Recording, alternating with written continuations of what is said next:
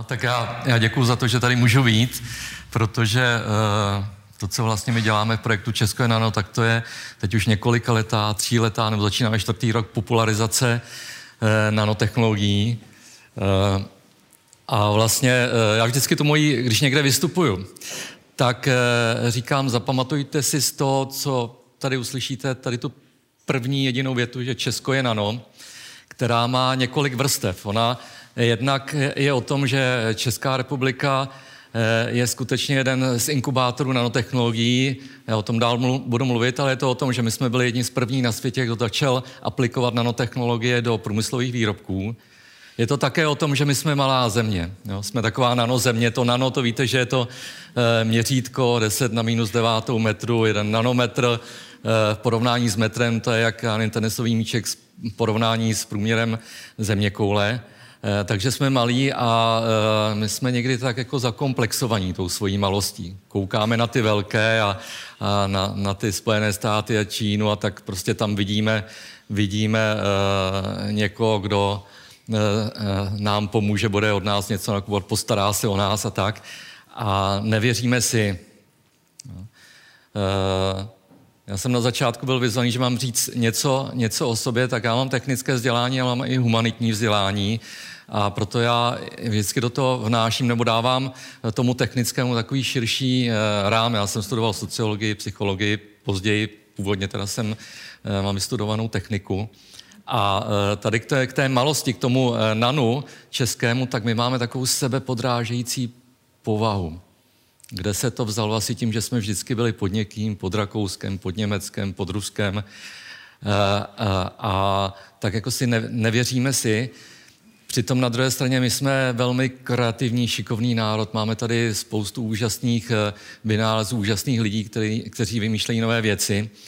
A to Česko je nano, to chce říct, eh, my Češi, my jsme, my jsme dobrý, my se nemusíme stydět, uh, bát, že neuspějeme, my naopak tady máme úžasné věci, které potřebujeme tomu světu prodat a tomu světu poslat ten signál, že jsme, uh, že jsme skutečně technologická perla nebo technologické srdce Evropy, té Evropské unie, do které patříme a kde zase se snažíme nějak vymezit a myslíme si, že jsme, že jsme něčím omezovaní, ale, ale my jsme ve skutečnosti dobří.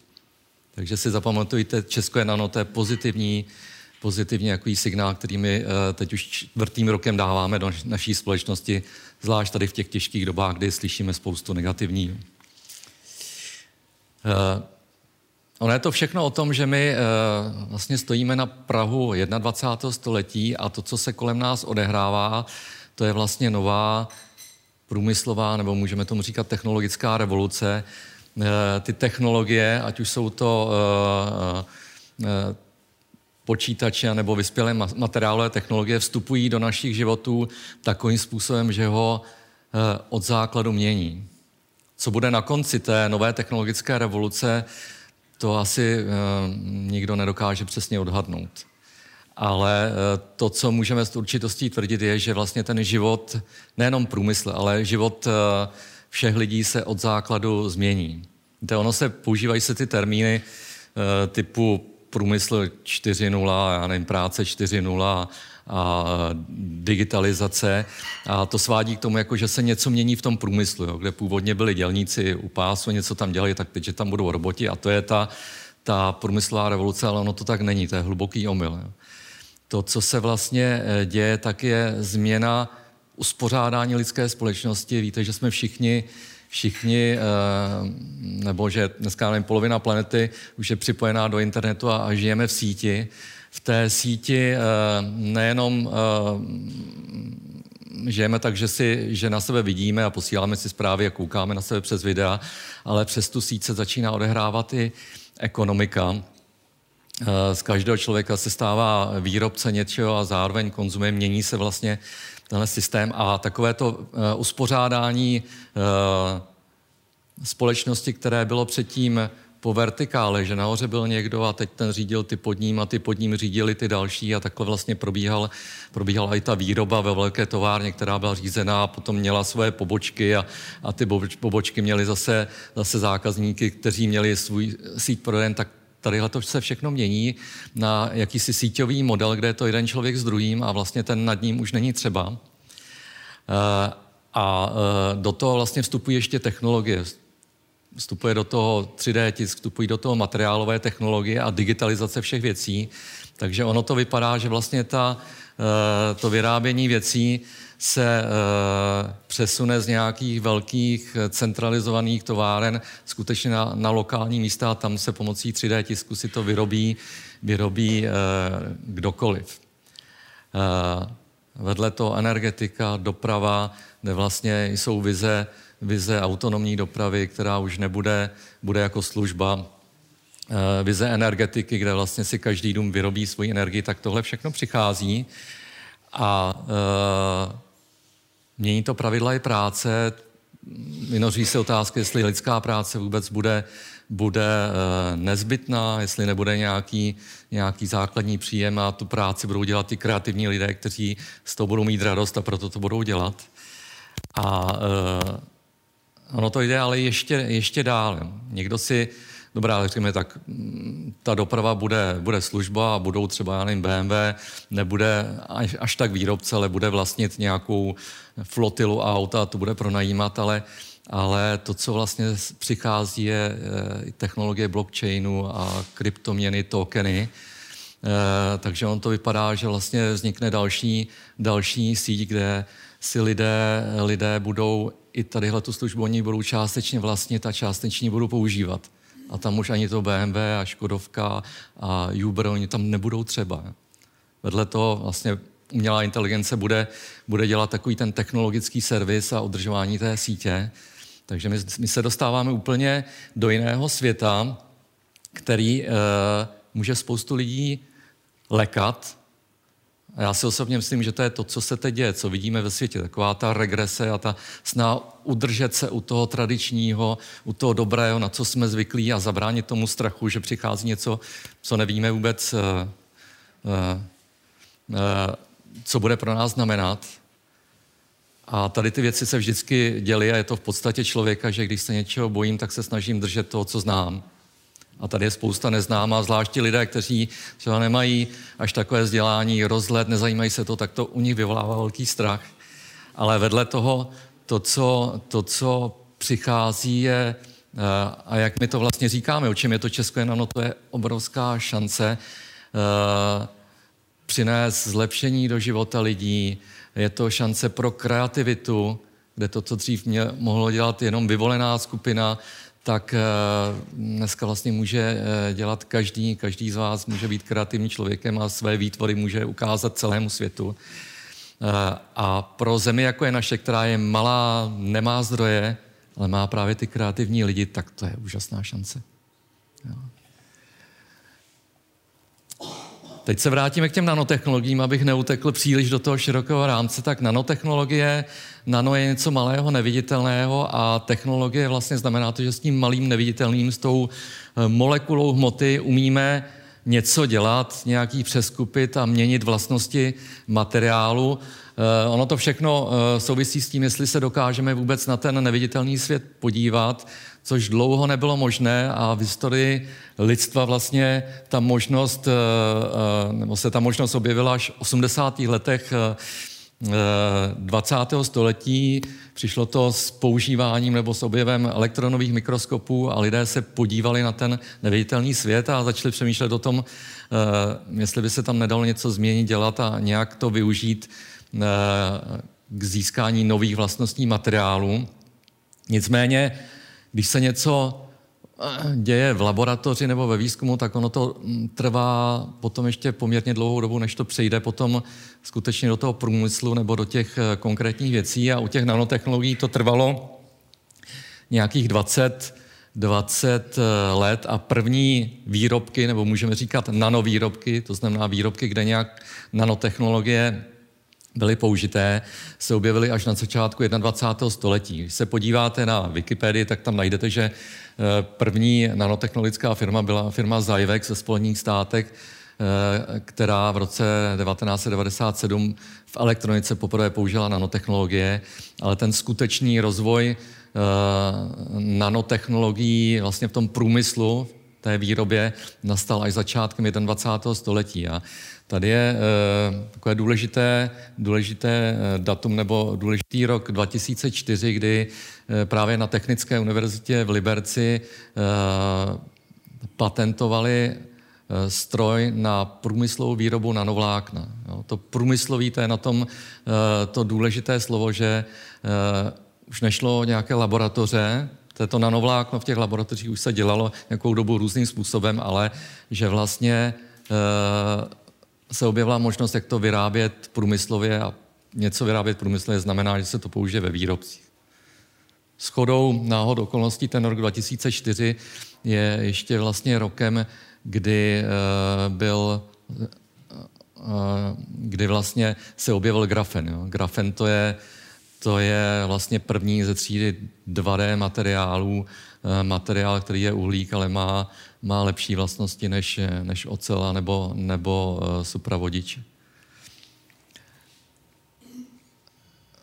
Tím, že jsme vstoupili do průmyslové výroby eh, používající nanotechnologie už vlastně na tom začátku 21. století, tak tím se z nás stal skutečně jeden z nanopionýrů ve světě a nanotechnologickým inkubátorem. Bylo to o nanovláknu a eh, samo sobě to nanovlákno eh, hraje důležitou roli v českém nanoprůmyslu. Nanovlákno pouhým okem neuvidíte, protože ono je tisíckrát tenčí než vlas člověka, ale potom, když se vyrábí nanovlákno, tak Ono to vypadá jako, jako taková pavučinka nebo vata, kde, kde jsou tisíce miliony, miliony těch uh, drobných vláken.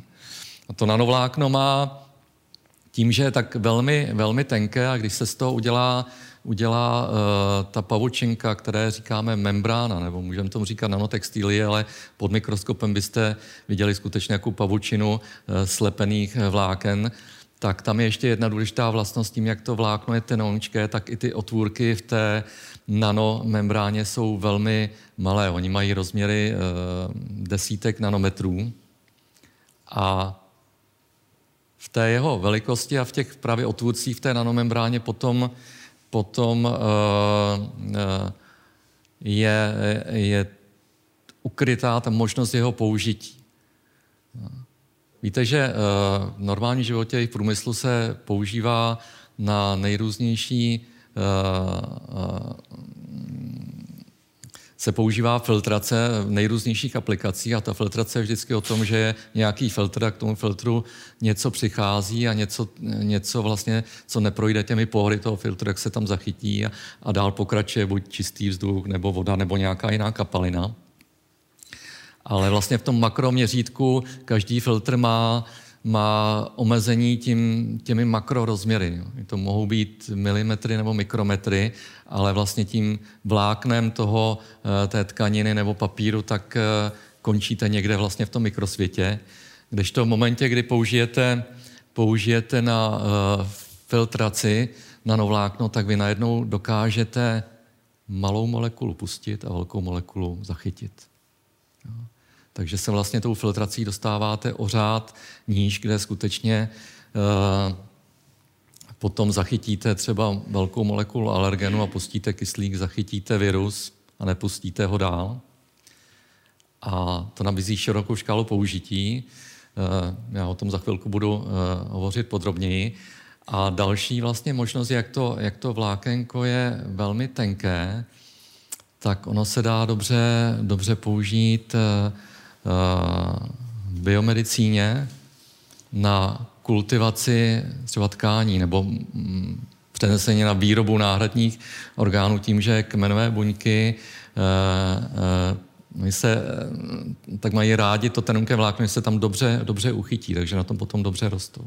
Takže to další využití je, je biomedicína a zároveň je tady spousta žen a víte, co je pleťová maska, že, kterou eh, čas od času určitě řada z vás používá, tak z toho nanovlákna se dá třeba uh, utkat pleťová maska, kde přímo bude, bude ta esence, ta třeba taky kyselina hyaluronová nebo další, kterou potřebujete pro vaši pleť. A tím, že je to tak jemné, jemné a tenonké, tak ono to pomáhá vstřebávání, může to pomoci k rozšíření porů a dá se to udělat tak, že se to vstřebá zmizí potom ta monomembrána. Takže to další velké použití je, je kosmetika. Teď něco o tom, co my v České republice v nanotechnologiích vlastně umíme, tam byl dotaz.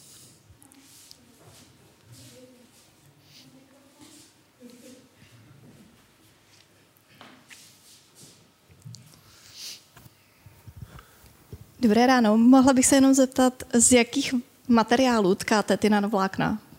Tak, eh, ty materiály mohou být uh, jak organické materiály, anorganické. Ale já se k tomu ke všemu dostanu. Takže obecně eh, taková obecná odpověď eh, téměř čehokoliv.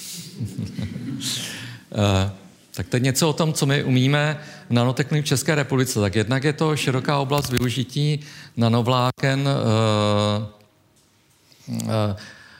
hlavně vlastně v oblasti environmentálních aplikací, jako je čištění vody nebo vzduchu. Máme tady eh, technologii, která umí čistit vodu takovým způsobem, že ji vyčistí, vyčistí i od eh, radioaktivity a virů a na konci vlastně čistá voda. Vy jste možná zachytili, zachytili ten projekt eh, Voda z prasečí kejdy, že vlastně tady těmi technologiemi, kde na konci je nanomembrána, no to není jenom o nanomembráně, ale to je tam vlastně někde v konci toho čištění, tak je možné vyrobit vodu v podstatě z čehokoliv, z odpadních vod, ale, ale i z exkrementů lidských nebo zvířecích. A mm, směřuje to vlastně k tomu, jak jsme eh, jak jsem mluvil o tom novém světě, který bude decentralizovaný, ale zároveň dává lidem eh, velké nástroje k tomu, aby žili nezávisle lokálně, tak ono to není jenom o decentralizaci třeba elektrické energie, která pohání eh, stroje v naší domácnosti, ale je to i o vodě. Víte, že voda je velké téma v celém světě, ale i v Praze. Že? Davice v loni, tam, co se stalo pak, uh, uh, jsou problémy. Teď balená voda, to je velký biznis. To, k čemu, uh, nebo jak já vidím budoucnost a k čemu to směřuje i decentralizace vody a uzav, takzvané uzavření vodního cyklu. No a tady s těmi technologiemi, které uh, už vlastně existují, které tady máme, tak vy můžete uzavřít vodní cyklus ve vašem domě nebo i ve vašem bytě tím, že vlastně všechnu vodu, kterou vypouštíte ven, tak vám vlastně tady to zařízení odfiltruje a vrátí vám ji na zpátek. Včetně vody, vody z fekálí. Jo, což je, je to možné, může, může to být takový mentální trošku blok pro někoho, ale, ale uh, je to tak a tím uh, vlastně vy tam na tom vstupu tam vložíte nějaký objem vody a pak, pak si ji už jenom vracíte na zpátek a, a to, co tam přidáváte, to je skutečně, skutečně minimum. Byl dotaz?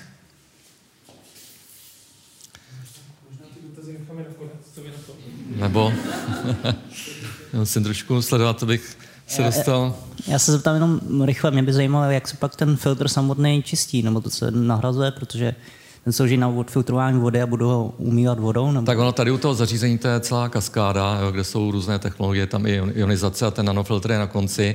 V těch nanofiltrů, eh, kde se třeba ten materiál, tam se používají polyamidy, tak tam je zase kouzlo v tom, že oni se dají oplachovat. Jo. A nebo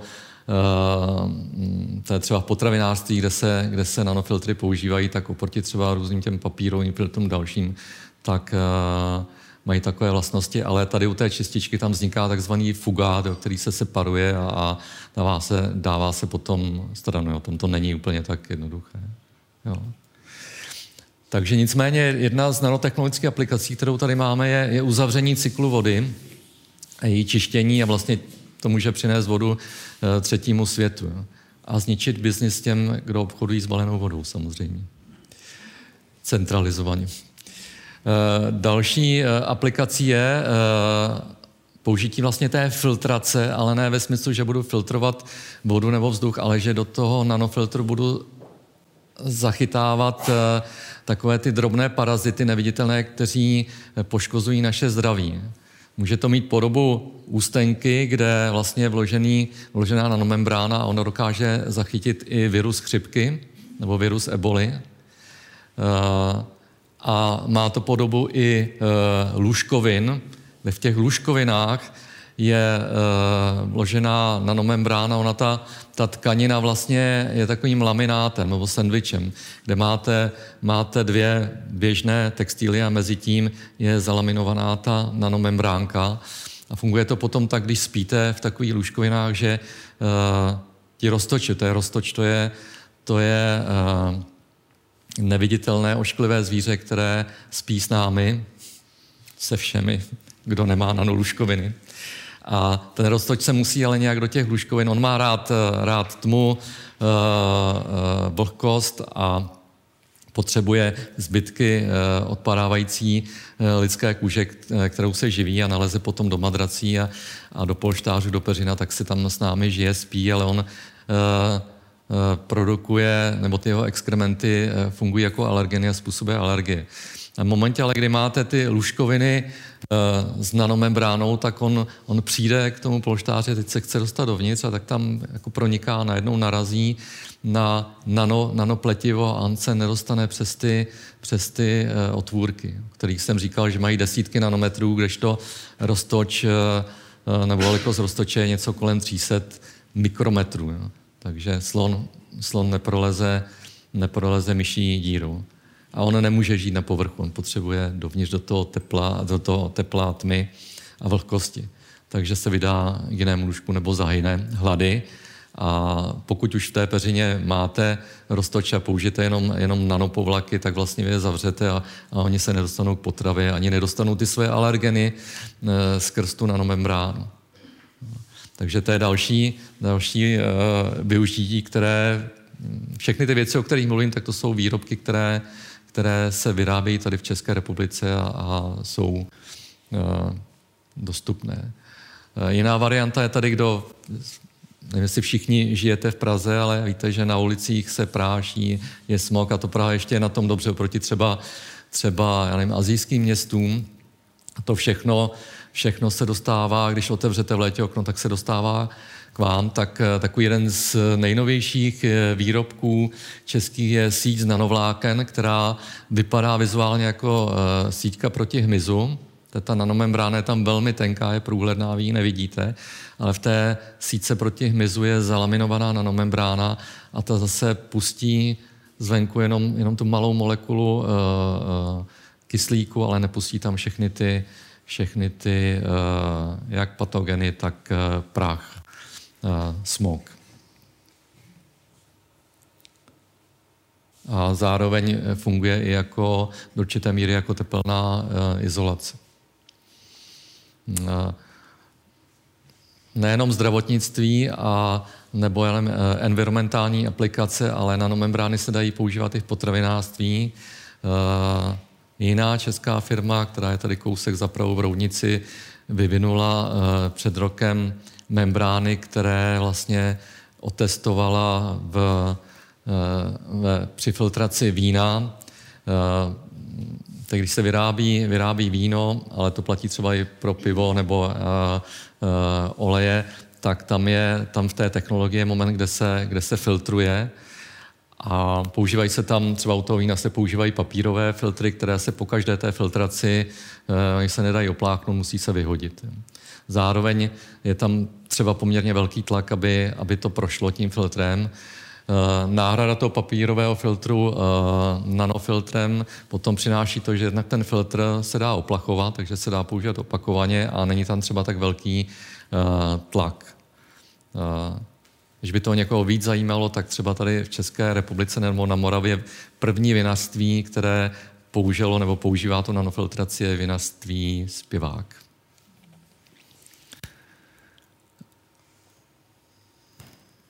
A vlastně ta poslední nebo uh, další aplikace uh, používání nanovláken je, je uh, biomedicína.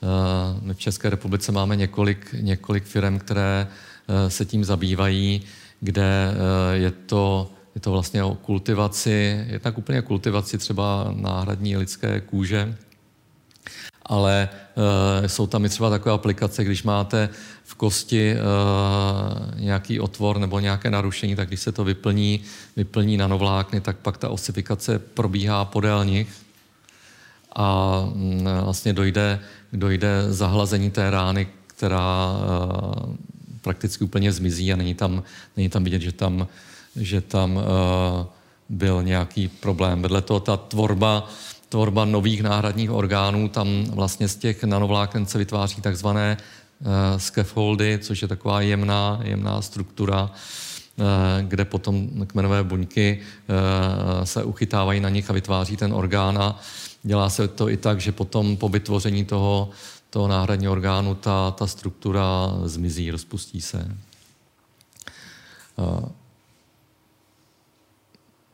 Zároveň tady, tady v České republice máme, máme firmu Contipro, nevím, kdo z nich z vás o ní slyšel, což je takový úžasný příběh od mixéru v paneláku po jednoho z největších výrobců kyseliny hyaluronové uh, v Evropě. A právě firma Contipro uh, umí utkat z té kyseliny hyaluronové nanomembránu a oni tam mají jednak řadu uh, medicínských aplikací, kde to použití je třeba v regenerativní medicíně, kde, kde uh, ty skafoldy zabraňují imunitním reakcím a urychlují hojení. A uh, to druhé použití je potom kosmetika, ty, ty pleťové masky. Hmm. Uh, Česká republika není ani, ale jenom nanovlákno, máme tady řadu dalších technologií. Jedna z nich je, jsou takzvané chytré nátěry. Říká se, že vlastně ta budoucnost nebo to, to použití nanotechnologií budoucnosti jsou vedle nevím, senzoriky, energetiky, jsou chytré materiály a mezi ty materiály patří i chytré nátěry. Ty eh, české chytré nátěry v sobě uh, mají uh, nanokrystalky oxidu titanu a fungují tak, že oni vlastně čistí sami sebe a čistí i vzduch. Eh, to znamená, když eh, natřete takovým nátěrem fasádu domu, tak eh, on bude čistit, čistit fasádu. Tady třeba Mánes je v Praze natřený chytrým nátěrem. A zároveň ale bude čistit vzduch, který tam proudí kolem něj. Ten, ono to funguje tak, že vlastně, když se dostane nějaký, nějaká nečistota nebo nějaký patogen eh, blízkosti k tomu nátěru, tak eh, se rozpustí na, na vodní páru na eh, oxid uhličitý. Oni ty nanokrystalky, když oni potřebují ultrafialové záření, které vlastně máte jako složku v denním světle, tak oni aktivují takzvanou fotokatalýzu a ta funguje tímhletím způsobem. Když to potom máte, máte doma, kde já třeba mám svůj dům, mám komplet, mám natřený chytrým nátěrem, tak eh, to jednak čistý vzduch, třeba já nevím, když vaříte v kuchyni a teď tam zůstávají ty zápachy, to jsou všechno organické molekuly, tak ten nátěr, nátěr potom postupně, nefunguje to během pěti minut, ale za nějakou dobu ten vzduch vyčistí, takže já když potom večer eh, třeba z práce přijíždím tak tam cítím jiný takový čistý, čistý svěží vzduch. A vedle toho je to, je to důležité i pro lidi, co trpí buď tedy nějakými alergiemi nebo nějakou poruchou imunity, tak uh, my doporučíme třeba naplikovat ten, ten nátěr v ložnici na strop, nemusí uh, být natřené všechny stěny a ono to potom bude, bude likvidovat i ty alergeny a bakterie a viry. No, někdo může namítnout, tak když vytvoříme septické prostředí, kde nebudou žádné patogeny, tak, tak to je pro nás horší, ale uh, Víte, ono to tak uh, není. My uh, nežijeme izolovaně ve svém domě, kde bychom byli zavření, takže my tu expozici budeme mít pořád a u lidí, kde ten problém už je, tak tam těm nepomůže, že ta expozice bude větší. Jo. Těm se naopak uleví a, a uh, třeba poprvé se vyspí bez toho, aby se budili kašlem a, a, a pálením v očích. Uh, jinou variantou je, že vlastně ty eh, nano nebo ty chytré nátěry existují eh, formou přenosné čističky, která buď no, vypadá trošku jako, jako eh, přenosný radiátor, který se může někam postavit, ale dělá se to i třeba jako zrcadlo nebo sklo nebo, nebo obraz. kde je ukrytý vlastně ten nátěr a je tam ukrytá, je tam ukrytý nějaký UV zářič, nemá to téměř žádnou spotřebu, ta spotřeba je jako jedna žárovka a čistí to vlastně vzduch stejným způsobem tam, kam vám nedopadá to venkovní světlo.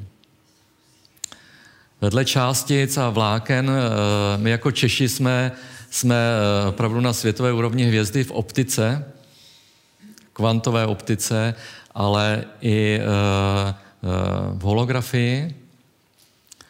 Tady v Praze je firma, která, kde jsou vlastně takový zakladatelé české holografie, ale oni tím, čím se teď zabývají, je i takzvaná nanostrukturace materiálu. Ta nanostrukturace, jak si to představit? No.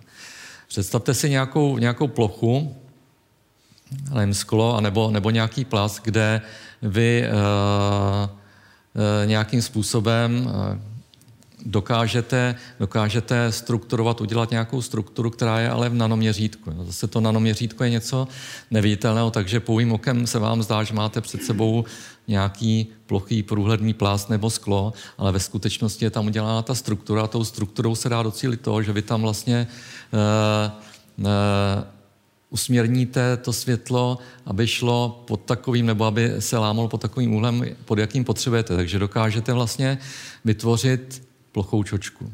No, usměrnit to světlo někam, což se dá použít potom třeba uh, u uh, veřejného osvětlení nebo, no, nebo indoorového osvětlení. Uh, kdo z vás tady má brýle, že? tak tam máme ty zaoblené čočky, tak takhle bychom mohli mít úplně placaté. Uh, placaté čočky, takže v tom designu to nabízí nová, nové možnosti a zároveň třeba, já nevím, v automobilovém průmyslu eh, eh, představte si, že, že světla auta už nejsou ty velké reflektory, ale že je to nějaká taková samolepka s diodou, kde je právě na tom nanostrukturovaný materiál, který se tam nalepí. Jo, může to vypadat i takhle. Uh, To, co se vlastně tady u nás děje tím, že jsme v nanotechnologiích dobří, tak eh, to, co my pozorujeme ty tři nebo teď tím čtvrtým rokem, je, že eh, se i další firmy, které předtím, předtím eh, nanotechnologie nepoužívaly a měly svůj výrobní program, takže se snaží, snaží tady vlastně do těch technologií jít. A objevují se aplikace třeba eh, použití nanočástic v gumárenství. Nanočástice oxidu, oxidu zinku mohou prodloužit eh, životnost pneumatik a můžou obecně zlepšit jejich vlastnosti. Eh, takže vlastně to, to použití, když se na to teď díváte, je skutečně od, od medicíny přes textilní průmysl až třeba po to gumárenství, je je možné všude a vždycky je to o tom, že se nějak mění a zlepšují materiály nebo vlastnosti materiálů, které v tom makro, v tom viditelném měřítku není eh, možné uh, udělat. Uh, tady na tom dalším slajdu je, je ukázka uh, trošku od jinut, kde vlastně tady v Praze vznikl takový, takový spin-off na ČVUT. Firma se jmenuje Advamat a oni Oni mění vlastnosti povrchu, ale ne tím, že by tam nanášeli nějaké chytré, chytré nátěry, ale oni vlastně jontovým dělem ostřelují e, povrch materiálu a tím vlastně mohou, mohou, eh, tam dochází k odprášení atomů, takže jsou to nanotechnologové, pracují vlastně s těmi atomy, tak mohou dosáhnout toho, že se e, z toho běžného kovového povrchu stane super tvrdý nebo super kluský povrch. No, to už jsou takové velmi speciální aplikace, ale, ale také to je nanotechnologie a také to je, co, co my uh, vlastně tady v Čechách umíme.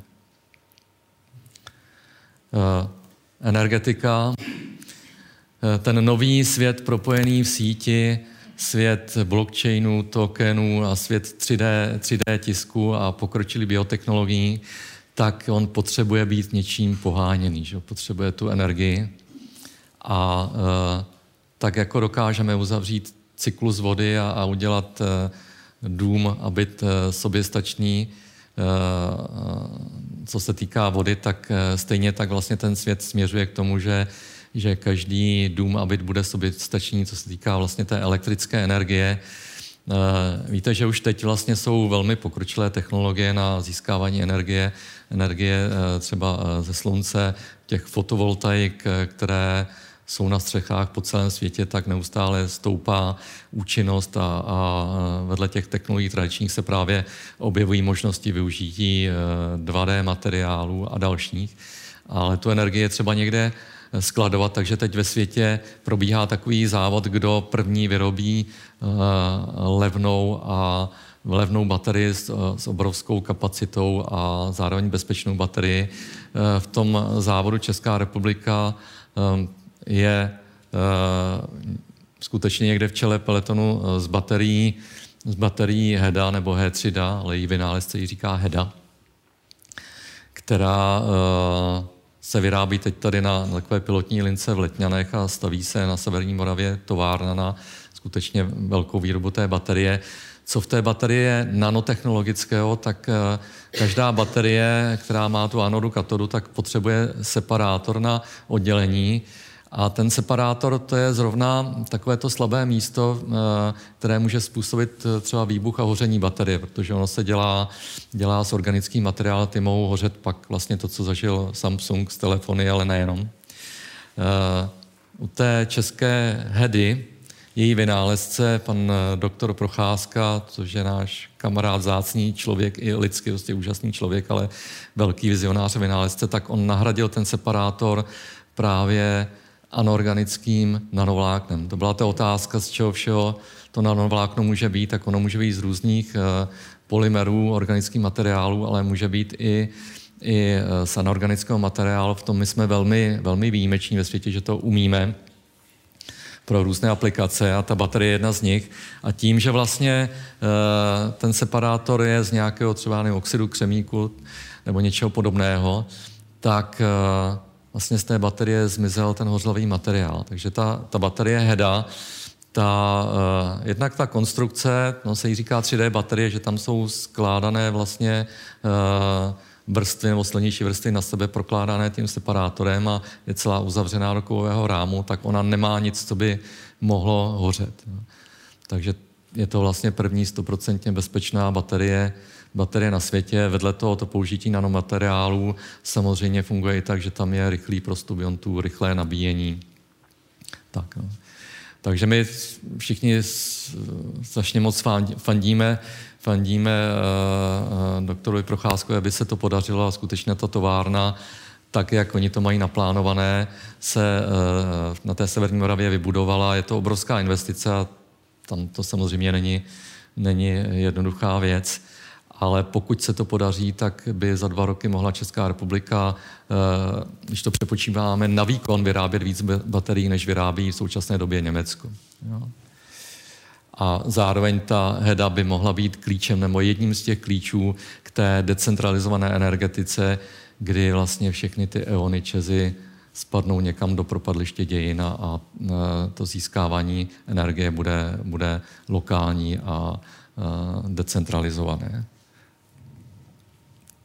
Eh, nanotechnologie ale nejsou jenom takovéhle sofistikované věci jako biotechnologie a nebo, nebo baterie, ale nanotechnologie skutečně mohou, mohou sloužit člo, lidem eh, v běžném životě jako oblečení s nanočásticemi stříbra, které ničí takový ten západ z, potu a, a bakterie, nebo nanotechnologie, kde vlastně máte šampony z nano, autošampony s nanočásticemi nebo politury, kde uh, funguje takzvaný efekt, efekt uh, lotosového listu, že uh, jsou hydrofobní, takže kapky vody se po nich kutálí a berou sebou nečistotu a de facto čistí ten automobil. Kosmetika. Kosmetika je velká, velká slibná oblast, kde řada těch výrobků už je a v letošním roce se, se připravují další české výrobky opravdu na, na kde ten, to jejich uvedení na trh by mělo být globální, kde přijdou další nové, nové věci. Takže já jenom možná dokončím, protože mám před sebou poslední slide, nevím, jak jsem na tom s časem. Dobře. E, Takže vlastně ta věta, co bych rád, abyste si zapamatovali a, a šířili dál a stali se i součástí takové naší široké nano komunity, že Česko je nano. My jsme, my jsme, uh, my jsme nano supermani. Jo. My se nemusíme toho světa bát, nemusíme se bát, že nám někdo bude něco nařizovat a že nám sem někdo vtrhne. Naopak se potřebujeme světu otevřít a tu naší kreativitu, šikovnost tomu světu ukázat a prodat. A, a e, taková ta, ta nálepka, kterou my ve světě máme, že jsme vnímaní jako, jako země, která má toho krtečka třeba, nebo má dobré pivo, nebo má, já nevím, skvělou filharmonii, tak aby byla i technologická. Jo? Aby se řekla, ta Česká republika, to je, to je prostě ta, uh, této technologické nebo nanotechnologické srdce Evropy a, a když já tady někde v Austrálii se chci stát nanotechnologem, no tak kam bych to ve světě měl studovat? No, možná do Ameriky a do Čech. Tam je to dobrý, tam prostě jsou v tom, jsou v tom uh, dobří. Tak to je to poselství a, a to budu rád, když si zapamatujete. Tak a tam končí moje prezentace ne, a otevírám. Uh,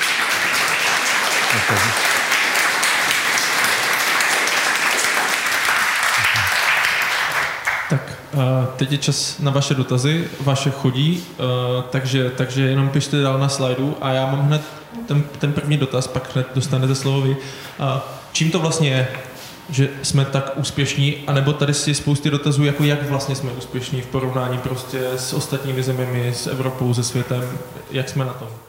Tak ta otázka, čím to je, to je poměrně také dost častá. A e, já si myslím, že to je tím, že my skutečně jsme technologická země. Když se to vezmete na zpátek, vrátí, vrátíte se někam o 100-200 let, tak my i vlastně v té, e, e, když jsme byli jako součást Rakouska-Uherska, tak tady vlastně ty technologie a továrny, tak to bylo hodně koncentrované, nebo nejvíc koncentrované v České republice, takže my tady máme dlouhou, dlouhou, dlouhou tradici technickou nebo technologickou, tak to je určitě jeden uh, důvod, proč tomu tak je. Že tak malá země a přesto, přesto prostě tak uh, technologicky dobrá, úspěšná. A ten druhý důvod, si myslím, že to o té kreativitě, a teď proč jsme kreativní, jo? proč my jako Češi, Češi jsme takový tvůrci, eh, když jsme tady neměli jako Italové, já nevím, Antiku a Leonarda, ale přesto, přesto jsme tak kreativní, tak možná, že je to paradoxně tím, že jsme vždycky nějak eh, v těch dějinách, u té, já nevím, 30 leté války, tak český národ eh, vždycky vlastně pod někým byla nějak si musel umět poradit. Jo. A to umět si poradit i v těžkých dobách, to, to eh, podněcuje tu kreativitu. No tam náš další nano kamarád, eh, eh, ředitel nebo technický ředitel firmy Pardam té rovnici on Zabuk říká, že, že peníze kazí kreativitu. Jo. Tak já nevím, jestli je to pravda, ale možná je to přeneseně tady, tady o tom, že jsme si jako Češi museli v těžkých dobách, která opravdu tady přes tu střední Evropu se to valilo, tak jsme museli najít řešení, a tak jsme geneticky vlastně tu kreativitu tam nějak do toho DNA českého e, otiskli, tak to já si myslím, že bude ten, ten druhý důvod. Uh, hovořil jste tady o těch fasádách, o myčkách, kde se uvolňují ty, jestli jsem to chápala, i ty nanovlákna nebo nanomateriál ve formou kapek. Bylo to tak?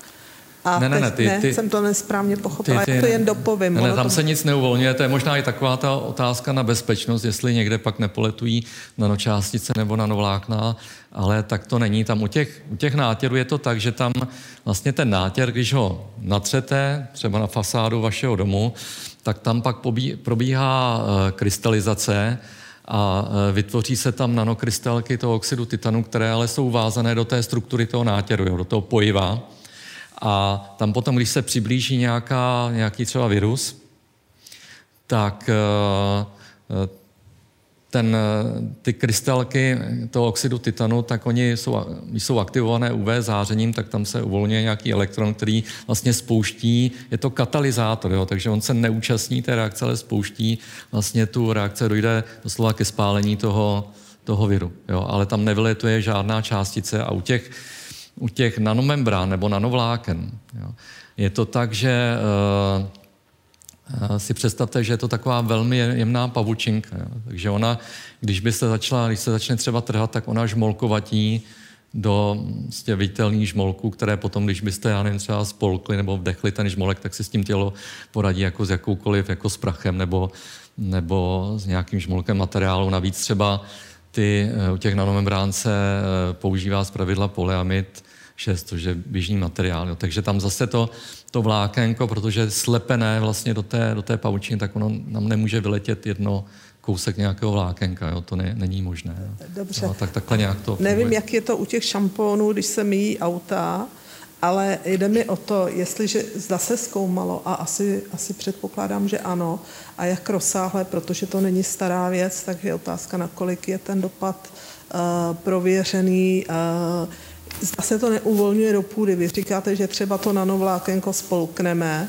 tak se to někam potom musí no my, my to nanovlákenko nespolkneme, no, to nanovlákenko je v tom laminátu, ten, tu... vy se k němu nedostanete, ale no. ten materiál tam, jednak co se týká bezpečnosti Takže nano... ty dopady jo, jo. jsou i u těch myček, jo, mě to jo. teda zajímá hodně. Ty uh, těch technologií nebo nanotechnologických je třeba se dívat vždycky na jednotlivou technologii, co se tam používá. Tak když budeme u toho vlákna, tak tam se používá jako materiál polyamid, který se používá i v normální mikrotextíly. Jo, to není vlastně co do materiálu, na co se ptáte, to není nic, nic nového.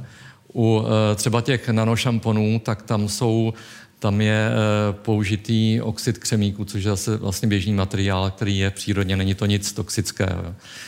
Druhá věc je třeba, teď víte, že se objevují, uh, objevují mm, televizní obrazovky nebo monitory s kvantovými, takzvanými kvantovými tečkami, což jsou, což jsou nanokrystaly, tak tam se používá zatím kadmium, hledají se nové cesty, tak to kadmium to už třeba je toxický materiál a musí mít ten režim zacházení potom, když ta obrazovka se, se opotřebí, tak uh, zacházení jako se zachází s jinými materiály. Jo. Tak nanotechnologie není jednotlivá věc, ale jsou to nejrůznější technologie, tak vždycky se musíte dívat na ten materiál. Co je použité, vedle toho samozřejmě se testují, uh, jsou zdravotně nezávadné a musí mít všechny tadyhle ty atesty, ale to, co se používá tady, ať už jsou to ty filtry na víno, nebo lůžkoviny, nebo, nebo ty nátěry, tak to jsou materiály, které nejsou, nejsou toxické a nemůžete tam přijít do kontaktu s tou nějakou nanočásticí, která by vám někam, někam pronikala.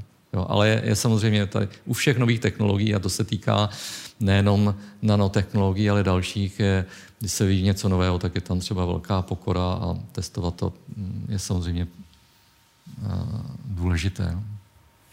Já ne, ne, ne, ono, ono to je vždycky takové jako zajímavé, když se dívám na ty dotazy, tak jsou to takový ti, jako, jsou to takový ti, jako, uh, co, co, to hned chtějí vyzkoušet. Tak ti se vás hned ptají, kolik stojí metr čtvereční takovou nátěru. Jo? To, je, to, ty, se, ty se ptali i na modulární domky a tak, tak to jsou takový ti fanoušci, kteří by to hned chtěli. Uh, já nevím, teď se můžeme, se můžeme se podívat. No. Jak jsem si natřel úplně celý dům, jo, až jsem si říkal, že jsem to přehnal, možná, že by mi stačily ty stropy, tak, tak mě to stálo asi, já nevím, 12 tisíc nebo 15, jo, ale když si natřete, natřete, no tam je jeden litr na, na 10 metrů a ten jeden litr, myslím, že jsou nějaké, já nevím, kolem dvou tisíc, nebo tak nějak dva a půl, jo. Já vím, že jsme se o tom bavili no. v souvislosti s dopravním podnikem, no, no, když no, musí čistit no, ty vlaky, no, metra a tak no, dál, takže no. jak si, tak tohle to je druhá. A druhá... Jo, jo. Jeden, jedenácet stojí, jeden, to je jeden litr, že jo, to... No. A pak jsou, pak jsou ty otázky takové, jakože přesně, a jestli je třeba, jestli uh, si s tím poradí tělo, uh, jestli prostě je to neškodné, jakým způsobem se to testuje, není to prověřené, tak to jsou takový ti, kteří no, no, se no. trošku jako kdyby toho bojí. A, já ještě, a potom jsou třetí, kteří se chtějí zeptat, jak se to využívá ve vojenském průmyslu. to, to, to je to. Zkuste o tom, o tom poškození, jestli tak, si s tím poradí tělo, jakým způsobem se vypořádá no, s těma tak, částečkama a tak dále. Tak já už jsem trošku o tom mluvil, že třeba se tam, že se to nemůže vlastně říkat takhle plošně, že třeba se dívat na ty jednotlivé technologie.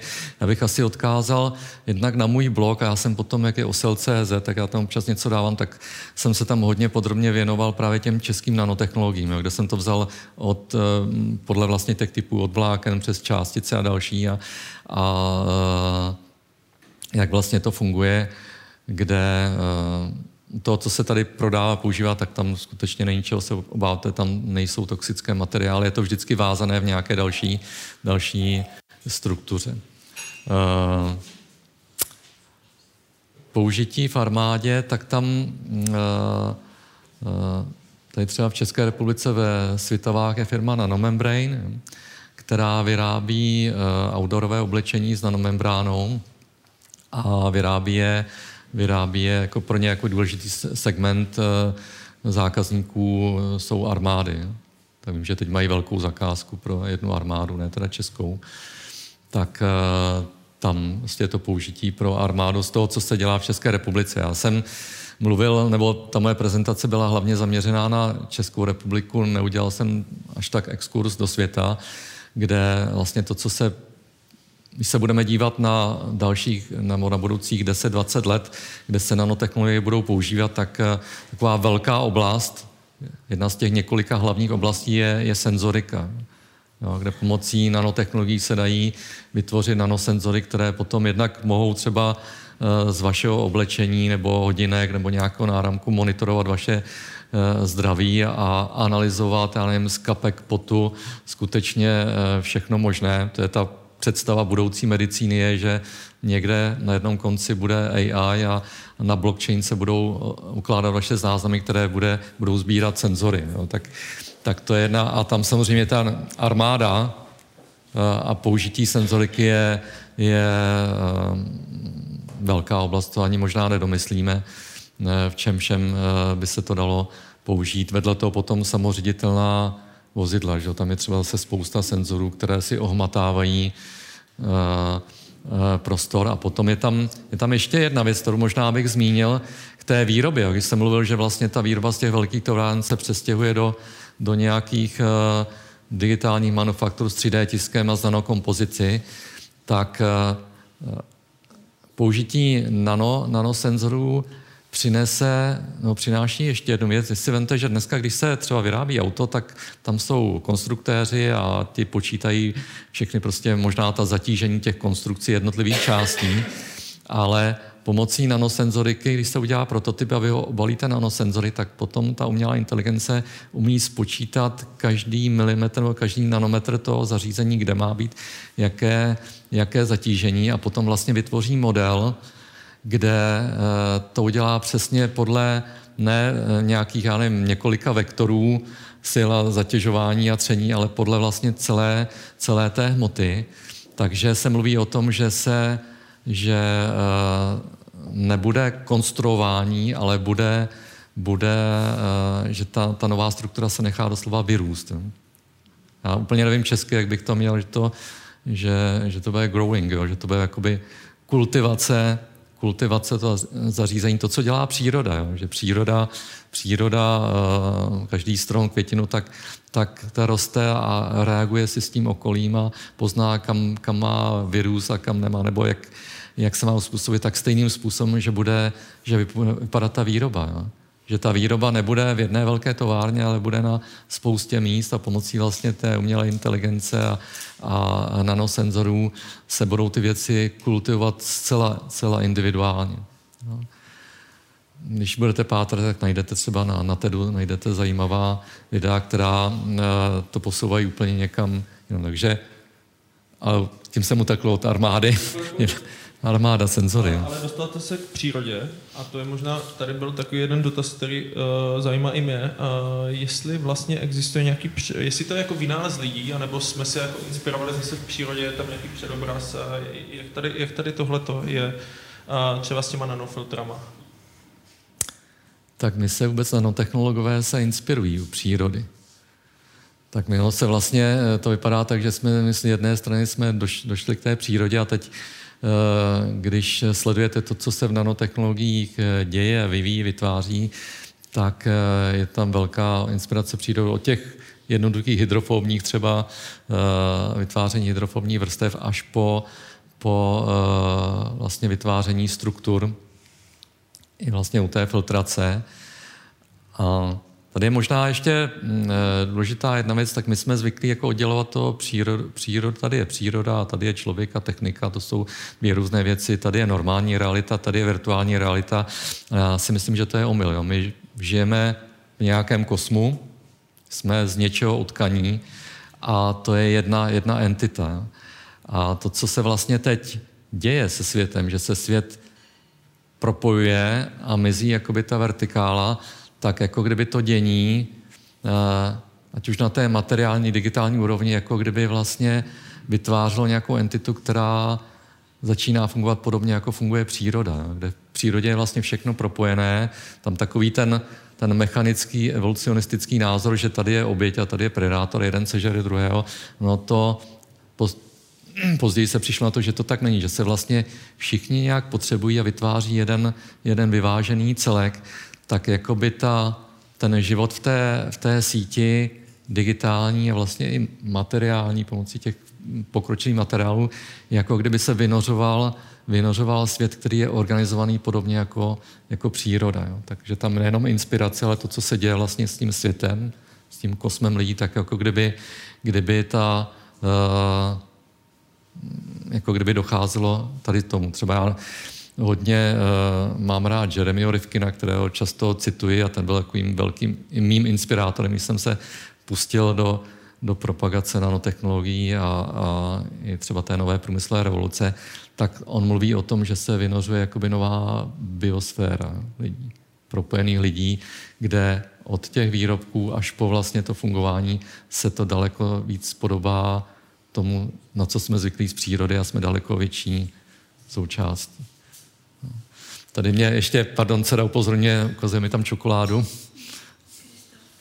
Krystalky v čokoládě, že vlastně při výrobě čokolády tam, tam eh, to je taková, si myslím, každému člověku blízká věc, že tam, tam fungují také nanotechnologie, protože jenom jeden, jeden z těch mnoha typů krystalků eh, dává čokoládě tu, tu pravou chuť. Takže Víte, oddělovat živé, neživé, virtuální, reálné, nano, makro, no to není úplně, úplně si myslím ten správný pohled na věc, všechno vlastně je to, je to jedna entita, která se nějak organizuje, my jsme toho součástí.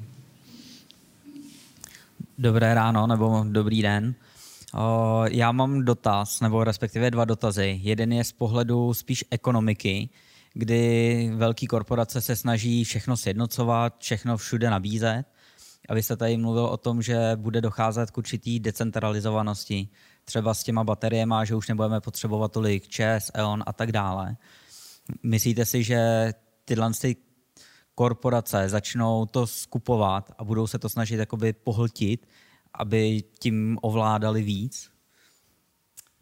Uh, víte, já ten svět vidím úplně jinak, než než vypadá. Vždycky, když vidím tadyhle ty snahy, tak, tak vlastně je to o tom, že je nějaký, nějaký model ekonomiky toho 20. století a teď v tom modelu řada z nás stále vězí a tak nějak si myslíme, že to tak bude fungovat a snažíme se na to naroubovat to nové, co přichází. Ale to nové je o něčem jiném.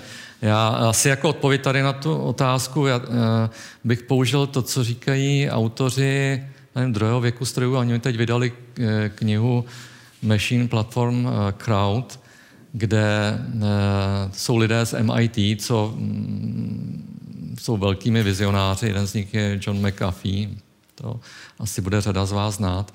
A oni si tam mapovali, jak to vlastně bylo na přelomu 19. a 20. století, jaké korporace ovládaly tehdy trh a používali, používali eh, já nevím, parní stroje, ty staré technologie a teď přicházela elektřina.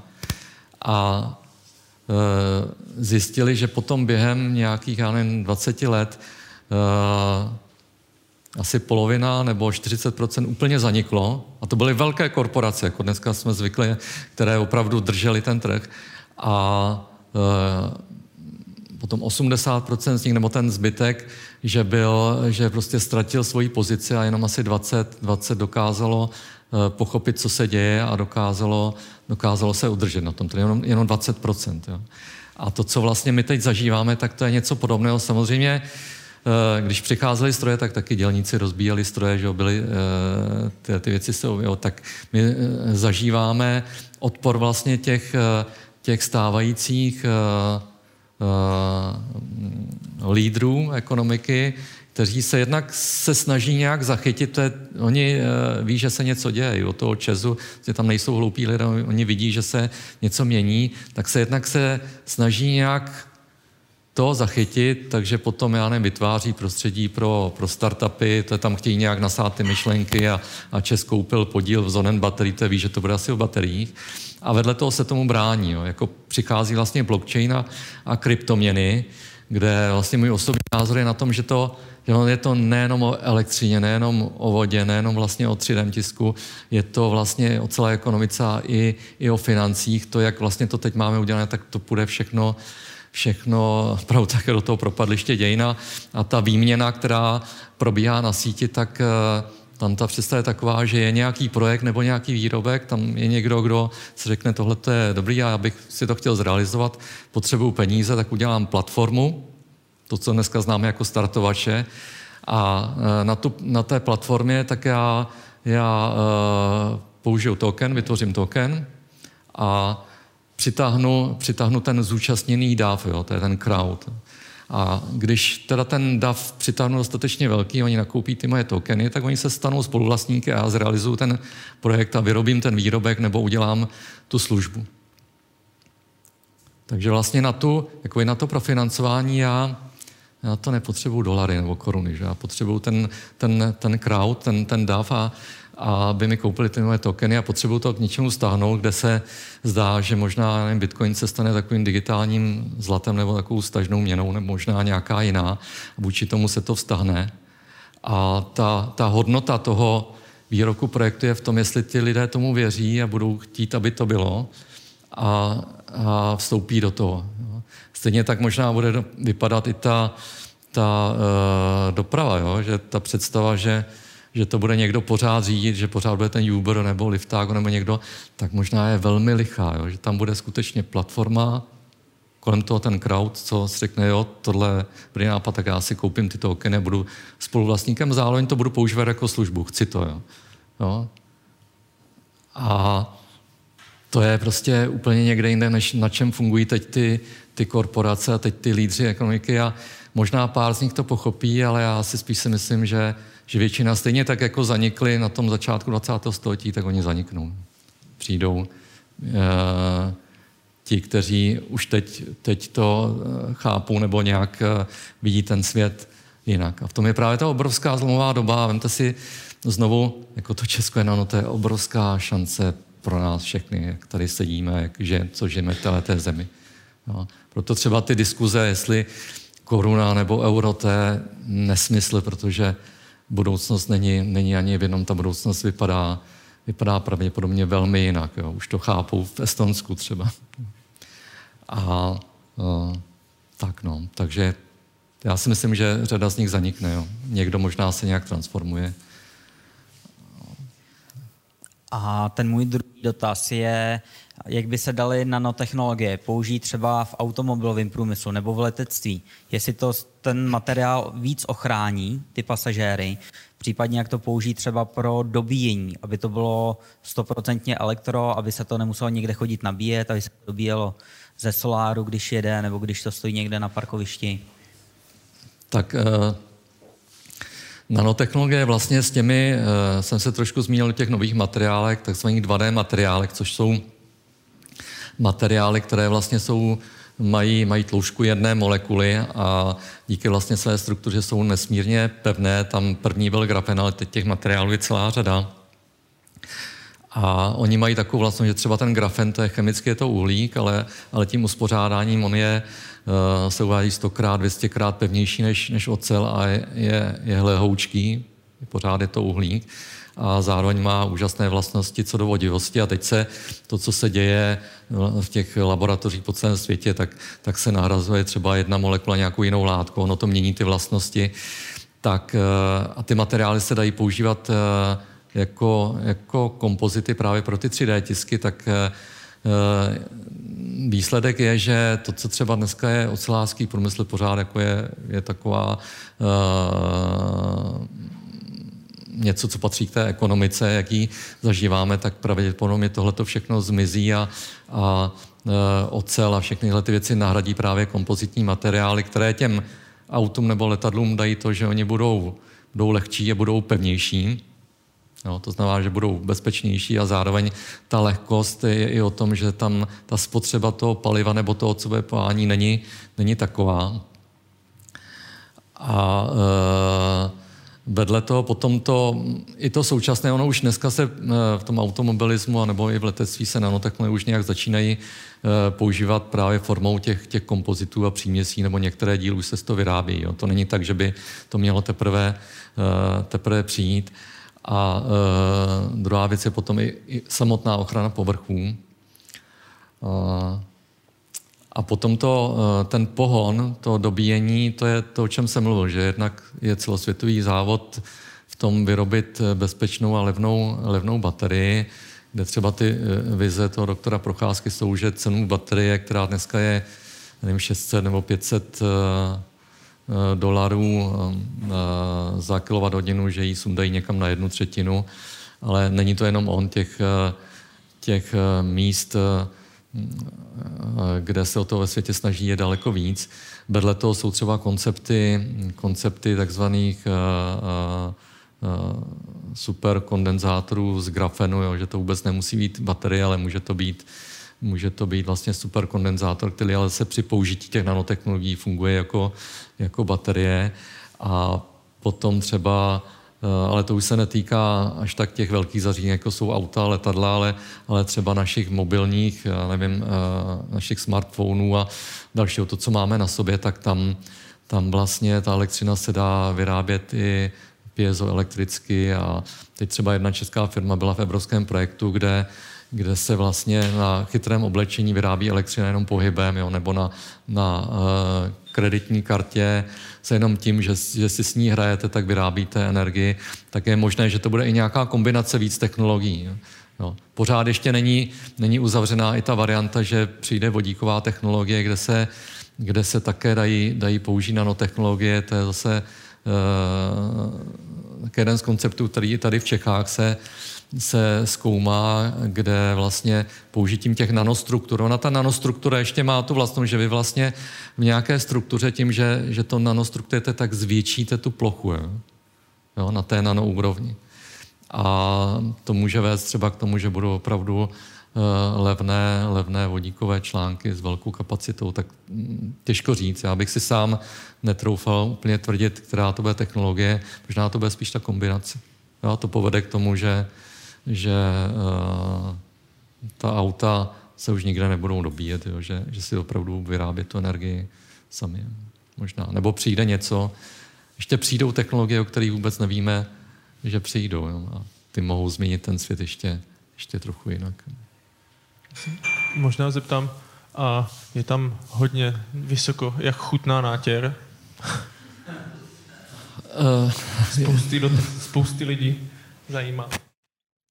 Tak nátěr, protože ona je to vlastně titanová běloba a ta se používá i třeba na, na polevy, eh, na, na koblihy, jo, tak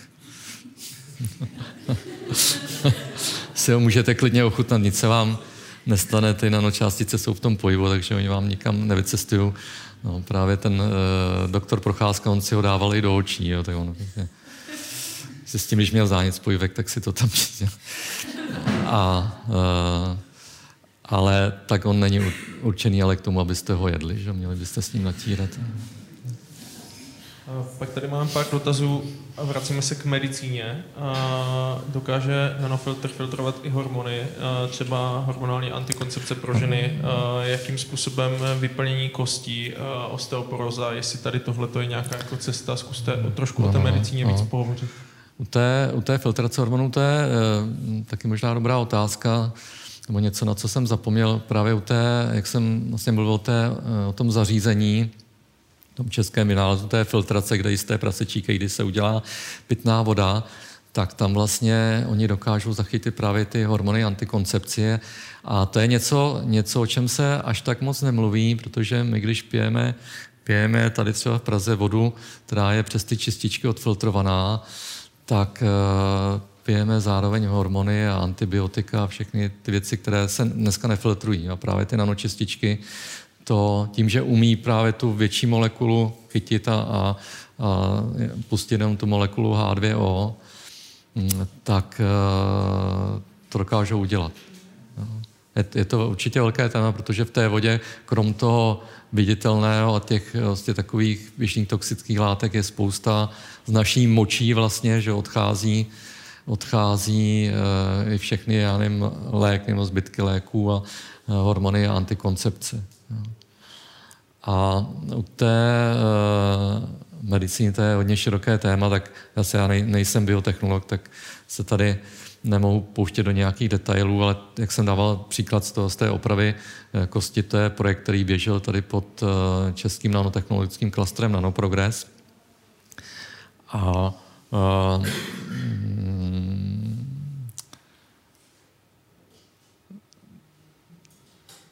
tam těch možností bude celá spousta. Možná jsem se nezmínil o tom, že, že vlastně v té, eh, i v té medicíně kde to z jedné strany směřuje k daleko většímu monitorování a vlastně prevenci pomocí všech těch nanosenzorů a to, co, to, co přichází, tak pak je, je cílená léčba. Jste určitě slyšeli o těch nano, nanobotech nebo nanorobotech, co nám budou cestovat tělem a si člověk představuje tam nějakého robůtka s chapadlama, jak, jak tam běhá, ale ono to až tak úplně není. Ono eh, to spíš vypadá jako, jako taková neviditelná kapsle, nebo nanokapsle, to můžeme říkat. A v té kapsli je ukrytý, ukrytý vlastně ten lék, který, který potřebujete třeba dostat té tkáni, která, kde je které je zasažené rakovinou, tím bujením, někam tam ho potřebujete dostat a tam potřebujete, aby se ta kapsle otevřela, ten lék tam dala, ono to zničilo tu postiženou tkáň, ale nezničilo to to okolo. Že? To je teď ten problém, když je někdo onkologicky nemocný a chodí na chemoterapii, že ono to ničí tu poškozenou tkáň, ale zničí to, devastuje to celé tělo. A, a to právě nanotechnologie, nanotechnologie dokážou uh, už teď udělat. Tady znovu já jsem mluvil o tom Contipru, a oni jsou jedni vlastně z českých firm, kdo se tím zabývá, kdo má, eh, my jsme tam, tady s Ludskou jsme tam eh, byli v loni, eh, jsme dělali rozhovor s panem ředitelem, oni nám tam ukazovali výsledky vlastně testů, který, který měli na myších, kde oni v kapsli skyslený hyaluronové do tkáně napadené vlastně tou rakovinou eh, dokážou donést lék a dokážou ho aktivovat potom na tom místě, kde se rozbalí a tam kromě eh, sarkomu jim to fungovalo úplně na všechno. No. no. Takže to je ta, ta budoucnost medicíny, ne tak vzdálená. Já jsem třeba ještě tady k tomu, já jsem byl v loni uh, v Madridu eh, v institutu IMDA, což je jakoby jeden z evropských takových nejprestižnějších nanotechnologických institutů. A tam se hodně zabývají těmi věcmi a tam mi ukazovali něco podobného. A ta budoucnost medicíny je v, je v té, hlavně v té cílené léčbě. Jo. Ten lék opravdu dostat tam, kde je problém a tam opak aktivovat a, a e, vyléčit, vyléčit tu tkáň. A vedle toho pak, pak to, eh, to pěstování těch náhradních náhradních dílů lidského těla. Jestli konkrétně osteoporéza na to nedokážu eh, odpovědět. Já mám spíš takovou technickou otázku. Vy jste se zmiňoval o firmě, která vznikla na ČVUT, která se zabývá právě odstřelováním těch povrchů. Eh, mě by zajímalo, jak to dělají, protože já jsem se dostala už do kontaktu s Lirou, což je elektronový mikroskop, kde se právě odstřelují materiály a připadá mi, nevím teda na, jaký, jak, na jak velkou plochu třeba oni cílí, jako že by upravovali. Já bych asi, tím, tím že zase to není, není můj obor, tak, tak eh, až to skončí, tak vám můžu dát kontakt přímo, přímo na tu skupinu lidí. Můžete se s nimi spojit, my vám to určitě rádi, rádi uh, vysvětlí. Co chybí Česku, aby se stal lídrem nanotechnologického průmyslu uh, na světě? Aby jsme tady byli fakt jako úplně nejlepší z vašeho pohledu tak my patříme mezi ty nejlepší. Abychom byli ještě lepší? Eh, abychom byli ještě lepší, tak eh, je třeba, aby vlastně ten obor vtahoval mladé, mladé lidi, kteří to budou studovat a budou potom zakládat ty firmy a budou v tom aktivní. To je vlastně jedna věc. A to my tím, tady tou iniciativou Česko je nano, tak uh, uh, se nějak tak jako jsme docela spokojení s tím, jak, jak se nám to daří. Tam třeba tady v Praze uh, žáci jednoho gymnázia napsali sami učebnici nanotechnologií, kterou si sami vydali, tím inspirovaní. Takže chceme inspirovat tomu, aby aby se o to lidé zajímali a, a šli do těch oborů a vytvářeli něco. Potom je samozřejmě peníze. Peníze, než všechno bude o tokenech, tak teď zatím jsou ty koruny, dolary a, a eura. A tam je to spíš o tom, aby Česká republika byla víc, víc otevřená možná venture kapitálu nebo tomu rizikovému kapitálu, aby tady bylo víc fondů, které, které takové projekty třeba nevím, ve Spojených státech vyhledávají a, a financují. Uh, ta státní podpora na tady nějak funguje v takové, ale uh, někdy až podivné podobě, tak uh, nicméně já si třeba myslím, že podpora podpora, že to vzdělání je klíčem a, a podpora i, i výzkumu, a nejenom to aplikované výzkumu, i základní výzkumu, že to je velice důležitá věc. Jo. Když se podíváte na ty vyspělé země, tak tam vlastně oni považují eh, ten školství, vědu a výzkum za skutečně eh, klíč k prosperitě té země a eh, pak vlastně, aby jsme přestali být sebe mrskači a přestali jsme být zakomplexovaní a nebáli se to tomu světu ukázat. My jsme, patříme určitě mezi jedno z lídrů těch aplikací nanotechnologií, no, ne výzkumu, asi, asi určitě ne, to jsou Spojené státy nebo Japonsko, ale těch aplikací. Ale my s těmi neumíme tyhle věci prodávat do světa. Jo. Neumíme prostě se nebát a ukázat, a to je to, co je třeba, abychom se učili, to je o tom, je to Česko je nano, my takhle popularizujeme nejenom u nás, ale jezdíme po celém světě od, já nevím, Spojených států a v Izraeli jsme byli a tak. A všude vlastně to uh, dáváme a pracujeme s českými diplomaty a už se nám tam toho spoustu podařilo, to, tady to know-how, jo. vkládáme to do projevů politiků, aby o tom mluvili, že Česko Česko je uh, skutečně v tomhle hvězda, ale musí to, to o nás ten svět vědět, že oni nebudou pátrat, nepřijdou sem a nebudou hledat, jestli to tak je nebo ne. My musíme tu nálepku vytvořit a já tomu věřím, že se nám to povede a zároveň teda věřím, tak jak vás tady, jak vás tady vidím, tak věřím i, i té generaci, která e, nastupuje a i třeba tomu, jak dneska děláme tu přednášku, jak my jsme technologická země, jo, tak neptejme se, jak to udělat, abychom byli, ale, ale věřme si, že jsme a, a ptejme se, tak co udělat všechno pro to, aby to o tom věděli ty ostatní. Eh, dobrý den, Marek Usecký. A já bych se chtěl, přicházím z oboru, kde vlastně je strašně nutná dezinfekce, neustála eh, těch vlastně um, nástrojů, který slouží k zlepšení zdravotního stavu. Se chci zeptat, uh, v případě, že by uh, vlastně ty, ty, ty přístroje jsou dělané z plastu obyčejného, uh, musí se po, po každý vlastně použití dezinfikovat, jak moc, dá se na to odpovědět takhle jednoduše, jak moc prodraží vlastně výrobu toho um, toho, tí součástky, no, řekněme toho in, inhalátoru, co používáme, uh, použití vlastně zakomponování přímo jakoby těch prvků uh, nanočástic, ať už je to oxid titaničité nebo, nebo krystalky toho titanu, uh, dá se odpovědět, jako o kolik procent třeba může prodražit uh, se ta výroba to, takového. To takov... asi takhle vám na to neodpovím. Co můžu no. dělat, tak vás můžu propojit třeba s těmi lidmi, jak, jak, jak třeba s tou Pardamu nebo nebo Advanced Materials, kteří se tím zabývají a tam to je vždycky o tom vyzkoušet nějaký prototyp a spočítat náklady.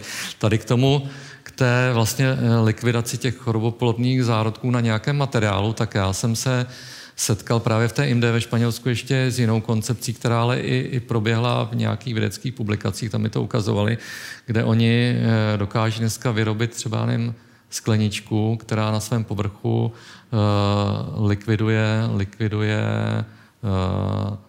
bakterie, je to, dělají to pomocí nanostrukturace toho povrchu, že tam jsou, tam jsou uh, nějaké rozestupy a ta bakterie, ona se roztrhne nějak. Já vám to nedokážu úplně přesně, ale na tomhle principu to funguje, že to není nějaká chemická látka, která by je zabila, ale oni, když nalezou na tu strukturu, tak vlastně, jak se tam přichytávají, jak se roztáhnou a, a, a, a zničí je to. Takže si představte potom skle, skleničky někde, já nevím, v restauraci, kdekoliv, které vlastně čistí eh, nebo se dezinfikují sami, neustále sami sebe tímhle způsobem, což je možná taky jedna cesta, ale tam je to, je to ve fázi zase laboratorní nějaký prototypů, kde mm, vždycky, když je něco v laboratoři a pak má přijít ten upscaling, jo, to znamená ta výroba ve větším a kde opravdu je to nákladek, tak to nebývá jednoduchá zážitost. Jo.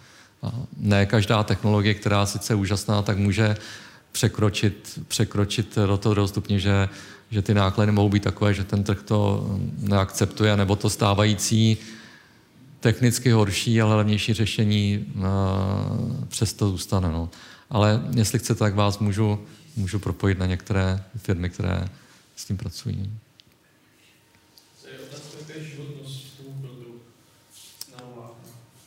A teď kterého filtru?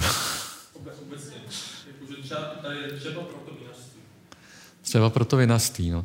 Tak v tom vinařství teď je to tak, že se po světě používají ty e, vlastně papírové filtry, kde ta životnost je jedno použití.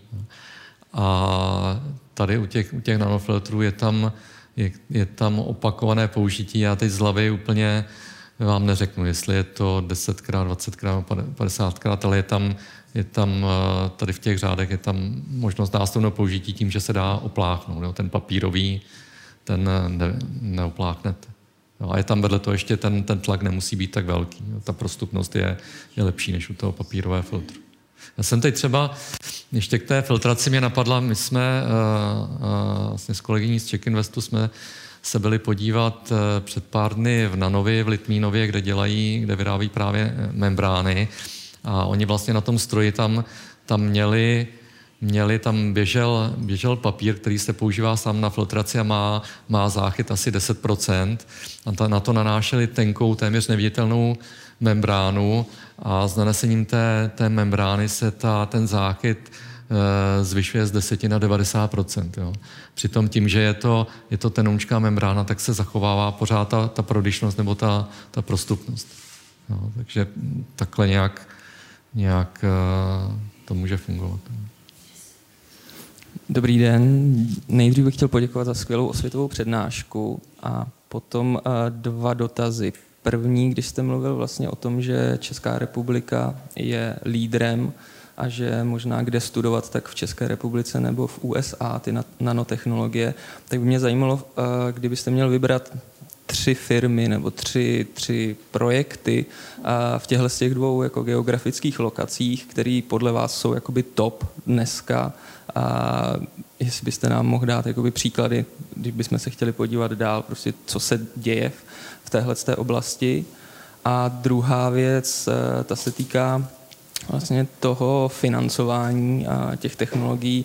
A hovořil jste o tom venture kapitálu, tak vy třeba osobně, kdybyste měl volný finanční zdroje, co je podle vás to, jakoby, na co se podívat, kam byste třeba vy, uh, vy investoval, co má podle vás teďka jako největší uh, smysl, a nebo co je pro vás nejzajímavější? Děkuju.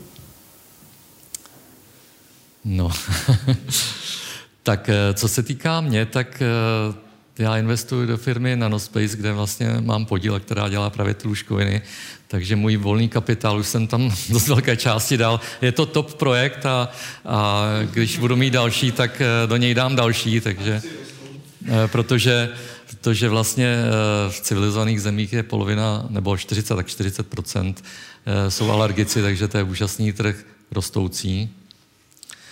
A u toho venture kapitálu já, protože to vlastně nanospaceu, tady Lucka se na mě směje, protože my tam, to je taková naše rodinná firma, tak eh, tam zažíváme, nebo prožili jsme si peripety od toho startupu, kde jsme nikde nesehnali peníze a teď procházíme údolím smrti a dáváme tam ty vlastní peníze a zjišťujeme, že vlastně z opiku nemáme šanci nic dostat a, a když si, když si na ministerstvu průmyslu obchodu uvědomili, že ty firmy ty první tři roky, že je to fakt plus teda, že teda podporu nějakou dají, tak my jsme zrovna dosáhli těch cíle. Teda takhle jako to míjíme všechno a, a dáváme tam vlastní peníze a zastavujeme vlastní pozemky a tak. A já vlastně z titulu té asociace se setkávám i s řadou lidí právě z těch venture kapitálových fondů, co se tady začínají objevovat v Čechách ale zatím s těmi, se kterými jsem se potkal, tak oni říkají, jo, my jsme venture kapitál, ale my jako bychom spíš chtěli ty stabilizovanější a už tak to podle mě není úplně venture kapitál, že, že do těch projektů právě, právě třeba to na, na Spaceu to pro ně je pořád je malá firma, to ještě nemá obraty a pořád prostě je, je riskantní, tak tam se jim to ne, nechce dávat. A z těch to projektů, do čeho investovat, určitě si najít něco, něco s nanovlákem třeba, protože když se budete dívat i na takové ty, ty různé co vychází všelijaké ty, ty zprávy, situaci v nanotechnologii a co, co má velký potenciál, tak vedle vlastně třeba té senzoriky a, a baterií, tak to nanovlákno má obrovský, obrovský potenciál. Česká republika, my jsme do, dobří, dobří chemici, biotechnologové, tak určitě ty biotechnologie, to je, to je taky něco, v čem jsme, v čem jsme hodně dobrý, dobří. A e, potom optika. Optika, ať už třeba tady se, myslím, v Olomouci se, se hodně zkoumá kvantová optika, tak pak já jsem mluvil tady o té české firmě, to je firma IQ Structures, která sídlí tady v Praze v řeži, která vlastně jednak teda pracuje s těmi hologramy, ale dělají i, teď, teď teda se zabývají tou nanostrukturovanou optikou, tak uh, si myslím tohle, ale vedle toho třeba ten, ten Advama, ten spin-off, to je úplně odinut a, a to má potenciál třeba i pro kosmický výzkum a další. To jsou takové, takové uh, hodně zajímavé věci, které, které přichází. Tak je třeba hledat, hledat to, co se děje, ale, ale to nanovlákno je, je no, bude naše tradice, že se jednou bude říkat, no, Česká republika, to je to, to je ta země nanovlákna, kde se to zrodilo. Tak já vám moc děkuju za přednášku, čas se naplnil, 10 hodin, moc vám děkuju a přeju, ať se to povede, ať no. je Česko nano. Tak Takže děkuju vám. Tak děkuju.